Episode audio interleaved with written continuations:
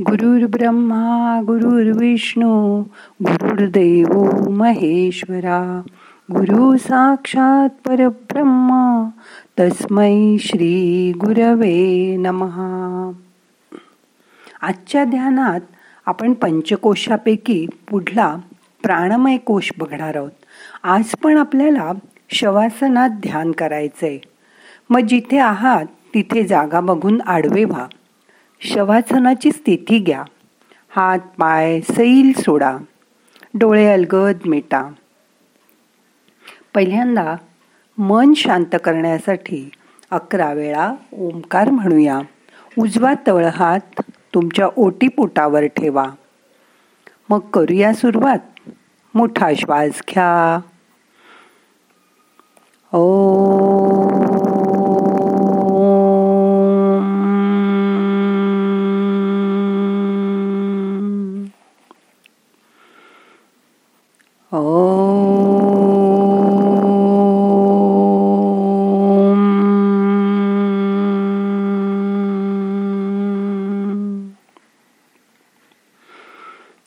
Oh.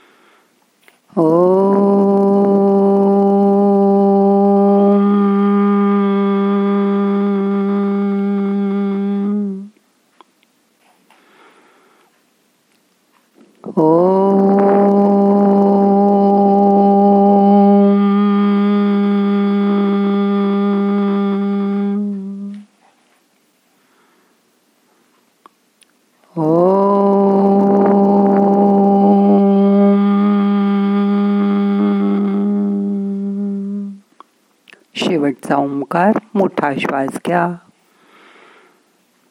ओ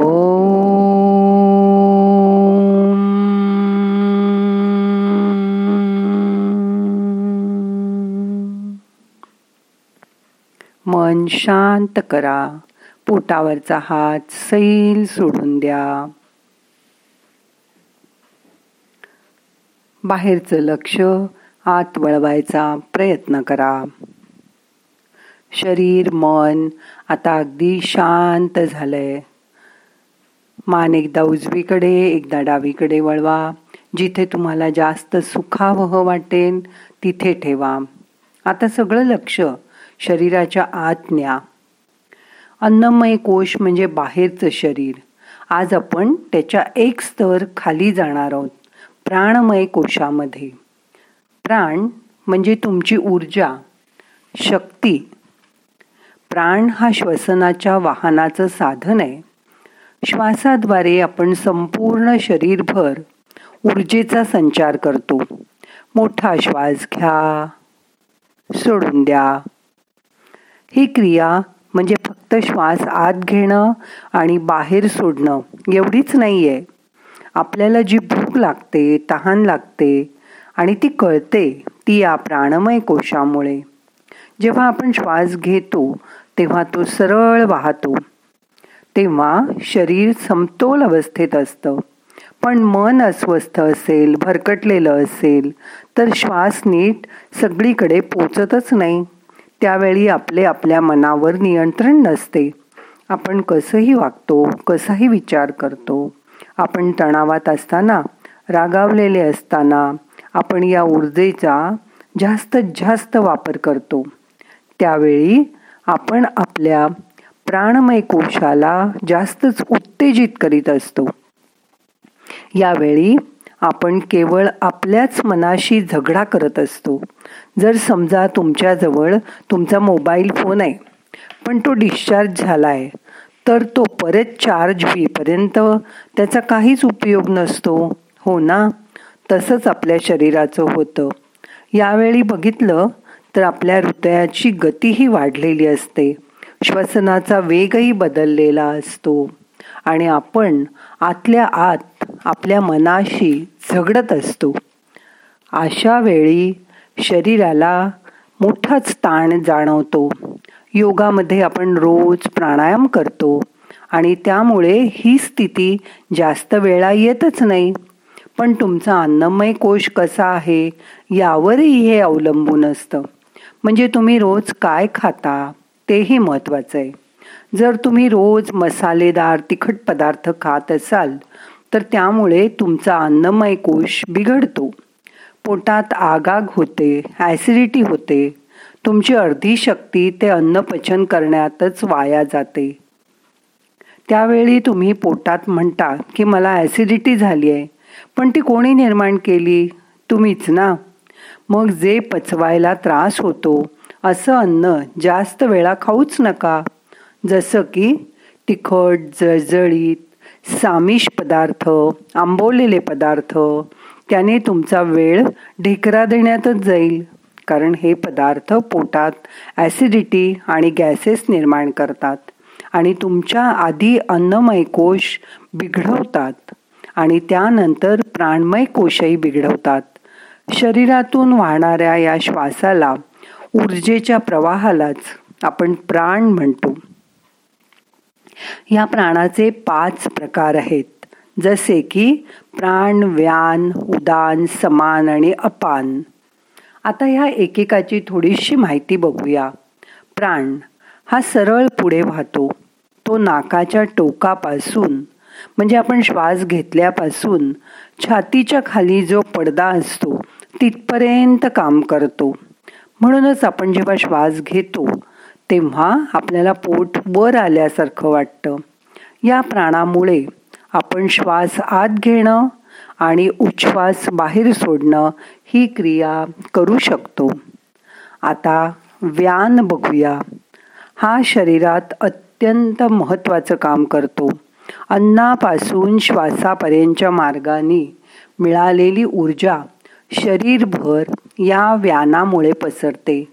हा शरीरातील सर्व हालचालींवर सुसूत्रता राखतो समतोल ठेवतो.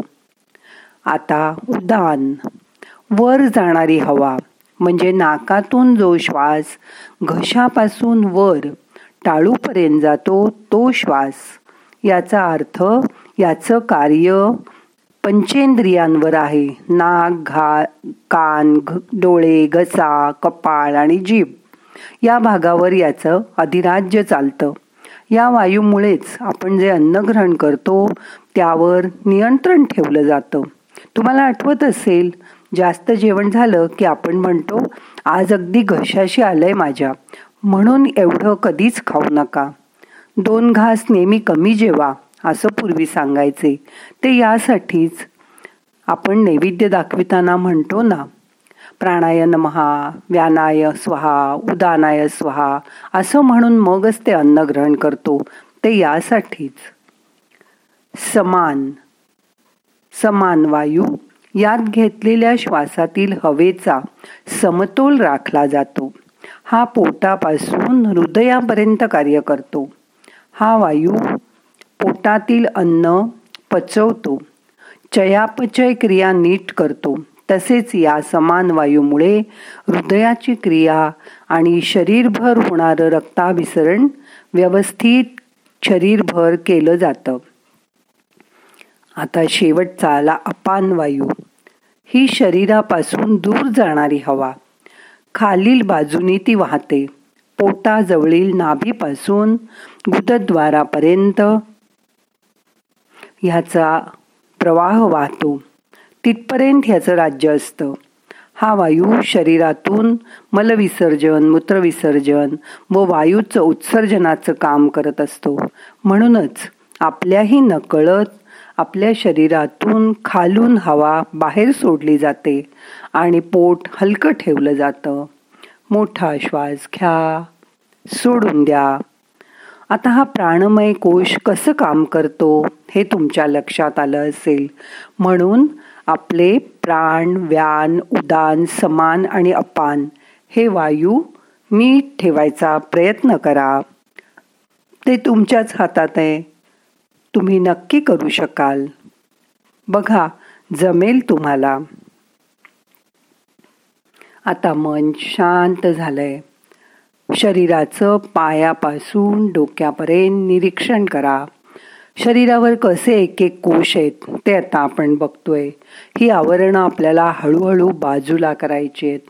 आपण अन्नमय कोश आणि प्राणमय कोश बघून त्याच्याही आत गेलोय. आता शरीराचं आतून निरीक्षण करा. मन शांत करा. मोठा श्वास घ्या. यथावकाश धरून ठेवा.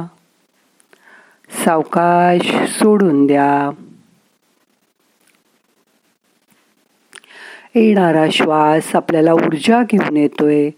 जाणारा श्वास आपले ताण तणाव शरीराच्या बाहेर घेऊन जातोय. शरीर पूर्ण विश्रांतीच्या अवस्थेत आहे. मन शांत झालंय. दोन मिनटं असं शांत राहायचा प्रयत्न करा.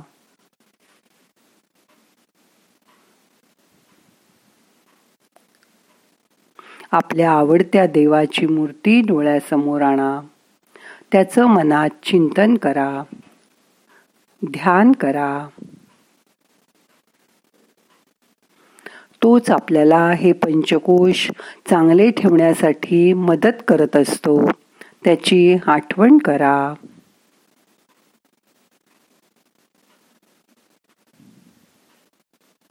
शरीर आणि मन शांत ठेवा.